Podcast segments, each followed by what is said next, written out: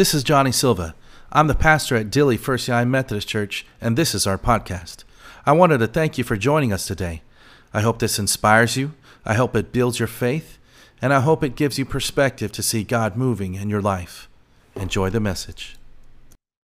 There's something about this time of the year that really um, gets me excited because, yes, it gets a little cooler, so I can stand it, but also um, Christmas is right around the corner. And I know before we get to Christmas, we have to go through Thanksgiving and all that sort of stuff, and I'm looking forward to that.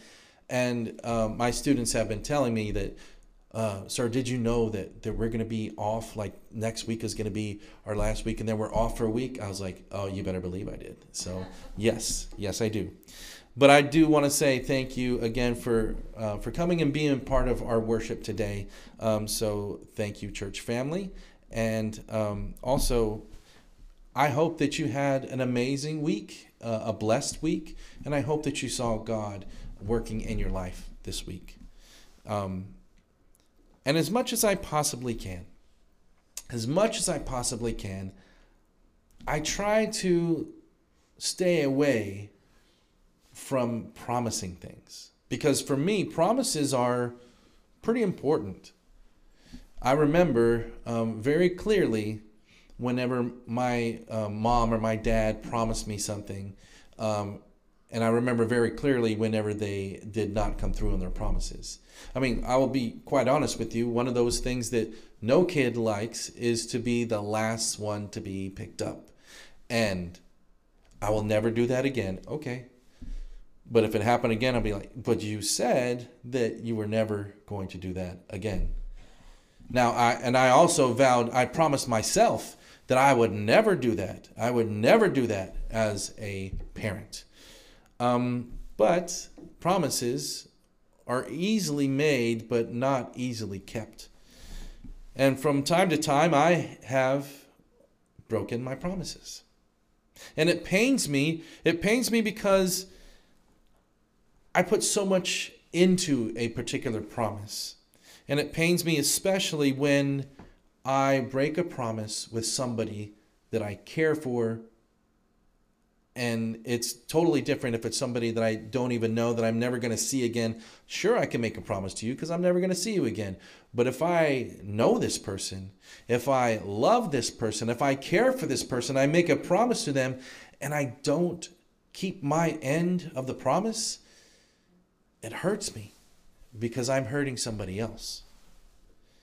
And so I try to stay away from making promises. But I don't know if, what it is, but I think that kids want us to promise them something.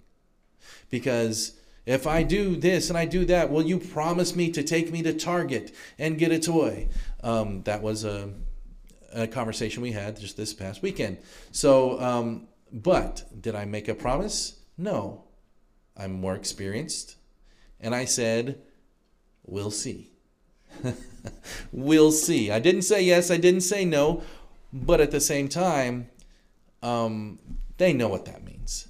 But and I can't I can do that to to my kids, but I can't get away with that with my wife Laura. If if she says, "Do you promise me?" I say, "Ah, we'll see." That doesn't really fly, right? And she doesn't accept it like my kids do, um, for whatever reason. I still don't know.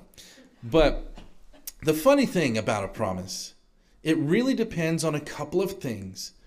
What exactly I am promising, and to whom I am making this promise. So, like I said before, I can promise the we can promise the moon to somebody that we will never see again. But when that promise is made to someone that we actually care about, that we have feelings for, that we that we trust and we trust that they trust us, it's a very different thing entirely. And if we see that person on a regular basis, like every day, it's a big thing, a real big thing. And people remember if they uh, if they forgot. People remember even if they forgot or they say they did, um, people remember. And chances are that, that they remember exactly what you said and what you did. And for kids, it seems like again, they have this great memory, and when it comes to making promises that, that you made to them. And again, I feel like they want us to make these promises. And they'll remember that you made a promise to them, but they not they might not remember what they promised to you. Like they promised, yes, I will take out the trash. Yes, I will do my homework. Yes, if I can do this, if I can get this, if I can go here, yes, I will clean up my room. I'll do whatever, right? They don't remember that part. And funny how it works, though, because we remember other people's part of the promise, but it might be a little bit harder for us to remember our part of the promise. But what about when it comes to something really big, really big in our lives? What about when we are so deep into a situation that we do something, will do anything it takes to get out of it? And what about those times we, when we are um, in need and we really, really want something so bad that it hurts? What about when we are absolutely desperate and nothing else has worked up until this point? Many times in these situations, we turn to God. And if God does come through on his end of the bargain, we are faithful to complete it, right? Maybe. Today we ask this question What would you do? This is our series that we're, we're asking this question What would you do? And it's really looking at faithfulness in trying times, which, if you are human, you've had some trying times. So today we look and we ask this question. We look at the life and we examine the life of Hannah. And we ask the question what would you do if you were in the same situation as Hannah? What would you do? So today, we ask ourselves that question and we turn to 1 Samuel chapter 1 verses 1 through 18 to find out more about this faithful servant. And remember, I, I asked you to do this. When we're asking this question, we're basically reading ourselves into this story and we are trying to put ourselves in Hannah's shoes to see what we would do in that situation. So, a little background about 1 Samuel. 1 Samuel comes directly after the book of Ruth, and it introduces us to a monarchy not previously known by the Israelites. But before we can meet our first king, we are introduced to a prophet. This section of Samuel pays particular attention to Samuel's life from a prayer, beginning with the prayer of a certain woman, to his birth, and to his dedication before he becomes a prophet. Now remember, a prophet, just, just the word itself, is merely just being a mouthpiece for God. God relays God's message to a particular individual, and it is that individual's responsibility then to relay this message to its intended audience. So, very simply, a prophet is a messenger. But before there was Samuel, there was Hannah. And here we read about who she was, what she did, and why she was so important to the life history of who we are as humans that she was included here in this narrative, in our narrative. So we begin with this in 1 Samuel chapter 1 verse 1. There was a certain man and I'm going to kind of butcher these a little bit, but um, I'm trying to be honest with you here. These are not words that I speak every week. So there was a certain man, um, I'll read from here, in Ramathaim, a Zuphite from the hill country of Ephraim, whose name was Elkanah, son of Jeroham, son of Eli, son of Tehu, son of Juf, and oh, an Ephraimite. Okay, so that's that. We got through that part. Let's keep on going. Uh, I'll, let you all try that one later on so you can read it 10 times fast and see how you do. But, um, but he had two wives. We're talking about Elkanah here. He had two wives. The name of the one was Hannah, and the name of the other was Peninnah. Peninnah had children, but Hannah had no children. Now, this man used to go up year by year from his own town to worship and to sacrifice to the Lord of hosts at Shiloh, where the two sons of Eli, um, let's see, Hophni and Phinehas, were priests of the Lord. On the day when Elkanah sacrificed, he would give portions to his wife Peninnah and to all her sons and daughters. But to Hannah he gave a double portion because he loved her, though the Lord had closed her womb.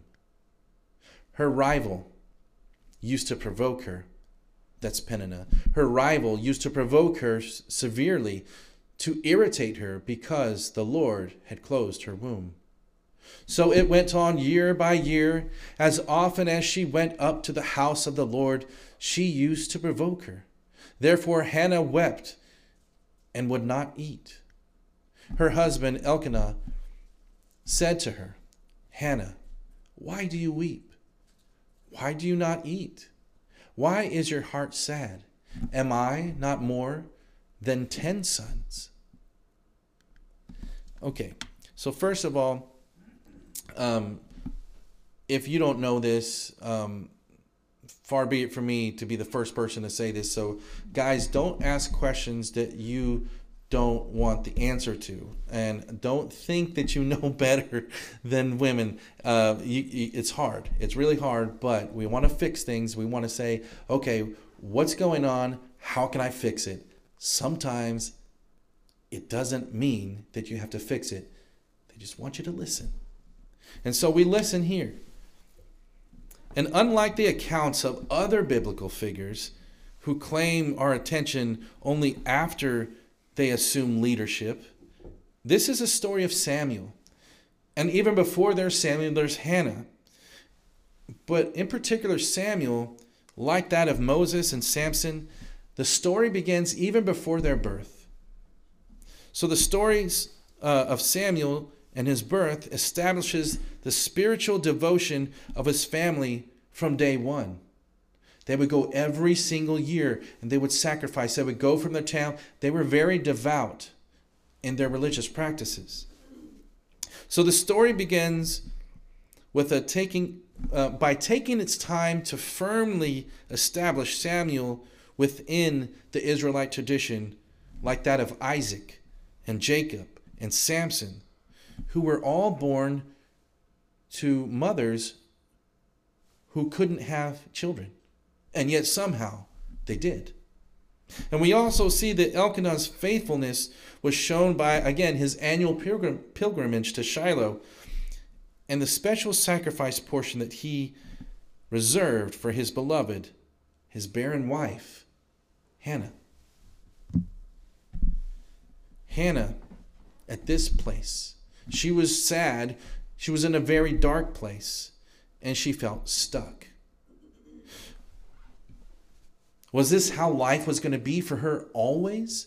Was it always going to be the same thing over and over and over? That she was going to be teased about this over and over and over? Yes, she received the kindness from her husband um, by getting a double portion, but was that enough for her?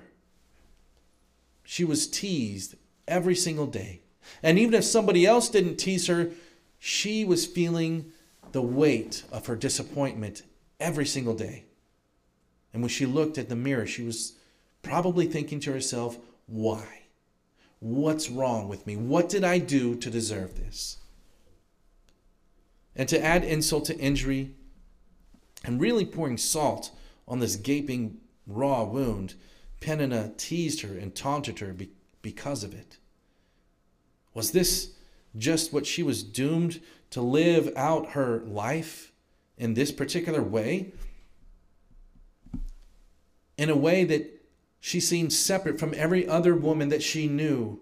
Because it seemed like every other woman in the world was able to have children, but she was not. She was not able to do something that women should be able to do. She was different.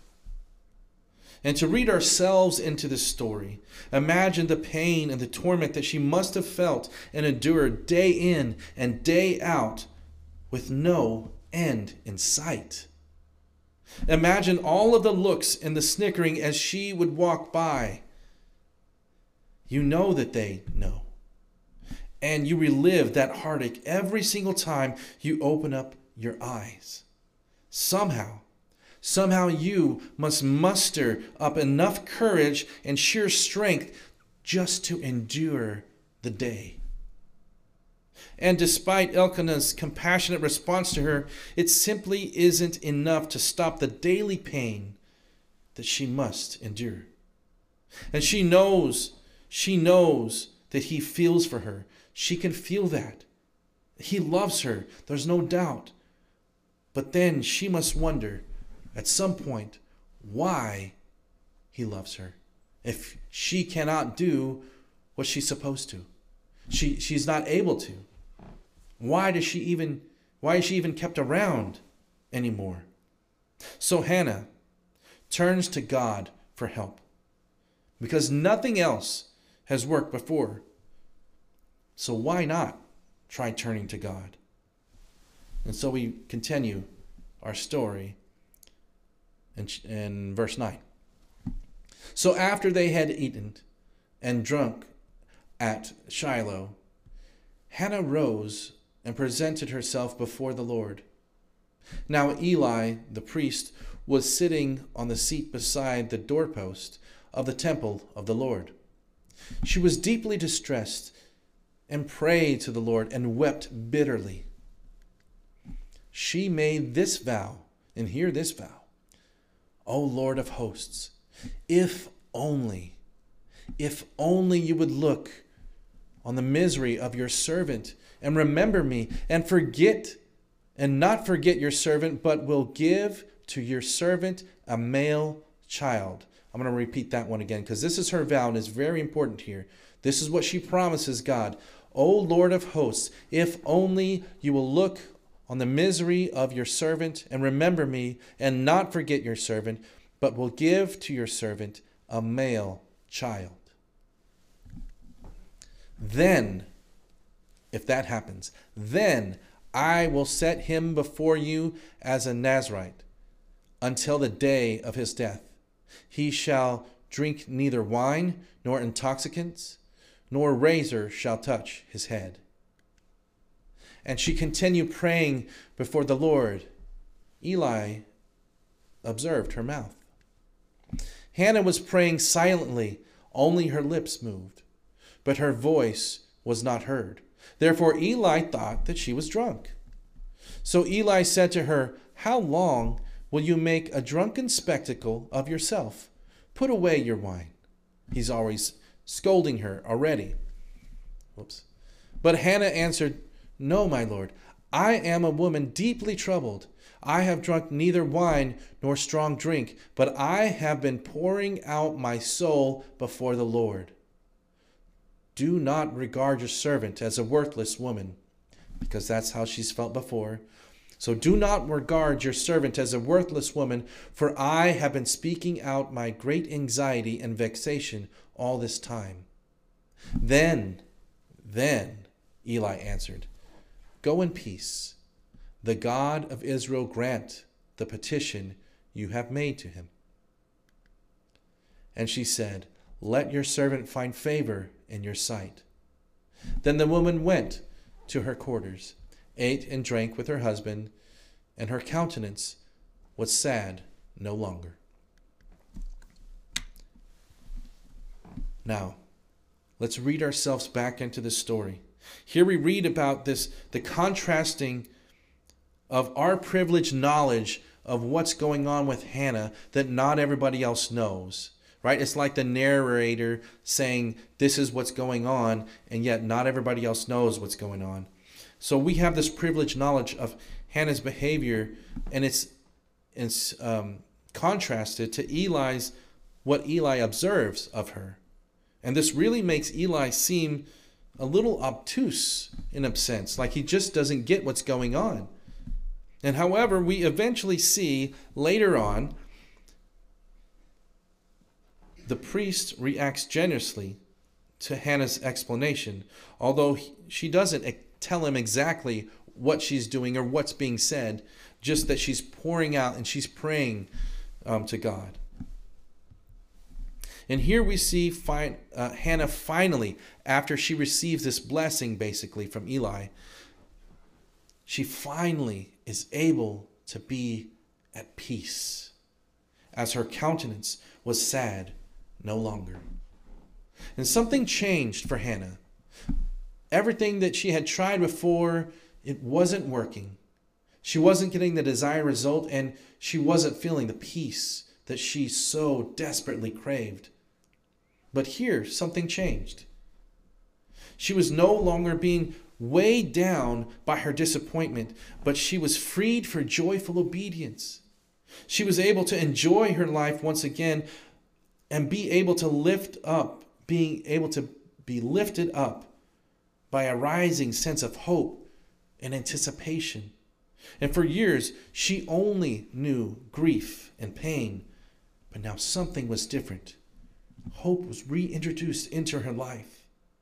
And if she got her hopes up one more time, just one more time, and she was disappointed by the outcome again, well, that's nothing new.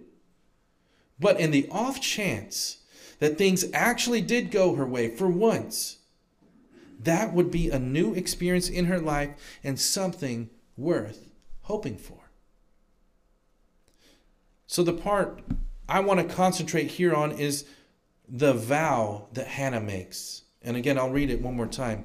O Lord of hosts, if you only look on your on the misery of your servant and remember me and not forget your servant, but will give to your servant a male child, then I will set him before you as a Nazarite until the day of his death.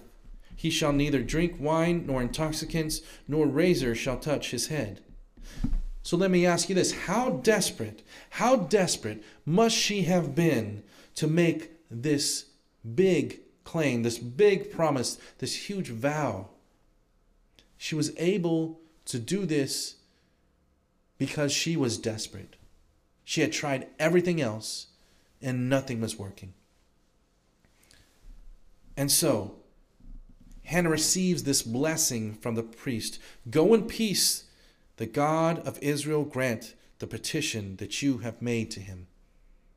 And she does go in peace, finally. A peace that has been escaping her for as long as she can remember. But I won't leave you in suspense, even though that's where our scripture ends for today. I'll tell you the rest of the story. Spoiler alert. We read a little bit later that she was in fact blessed with a son. And in keeping with her vow, she did dedicate her one and only son to Eli and a life of service of God. And she knew exactly where this blessing had come from and who exactly made this possible in the first place because she made a promise. She made a vow with God, and God came through on his side of the promise. But now it's up to her. Was she going to do what she said she was going to do if indeed she was blessed with this son? And it pains me for Hannah because she prayed so long and so hard for this son. And she did not even get to experience raising him. She had so much love to share. She had so much care that she had saved up. She had been banking for years in the hope that maybe one day she would have a child. And she doesn't get to give that to her child. So, what are we supposed to do? What are we supposed to do with this story about Hannah? My thought is that even if you were the best version of yourself, chances are, if you're anything like me, you would probably not have been able to do what she did. Somehow she was able to give up her only son, the son that she had prayed for her, her entire life, and she was able to give her son up in service to God. That's her part of the bargain, and she did that. Now, what exactly? Let me ask you this. Now, turning the tables just a bit. What exactly was it that you prayed for? Or what exactly is it that you are praying for now? How desperate were you? How desperate are you? What did you vow to God to be blessed in this particular way? I promise, God, if you do this for me, like really, if you do this for me, I'm not even kidding around. This time I'm serious. I will do this for this amount of time. Or if you do this for me, God, I- am serious about this. I will not do this anymore. I promise. I promise. So the question is did you actually come through on your promise whenever God came through on his? And if you did come through, did you come through for the amount of time that you said, forever, or for the next year, or for as long as I can remember, right? Did you come through? And this is not really meant to, to convict you in a way that, that makes you feel bad about yourself. No, it, it's a wake up call because there is good news. There is good news.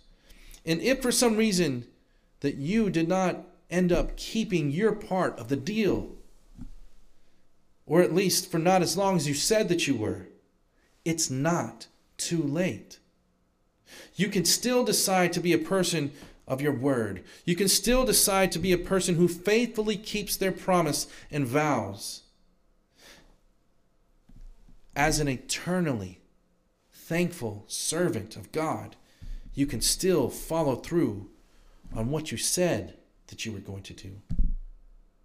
Now we have opportunity after opportunity to keep our word in the past. Now, either we lived up to that, either we, we did what we were supposed to, or we didn't. And deservingly or undeservingly, we will have many, many, many more opportunities in the future to keep our word. We did and said whatever it took in order to get what we asked for. Let us now be faithful to complete our end of the bargain, our end of the promise, just like Hannah did.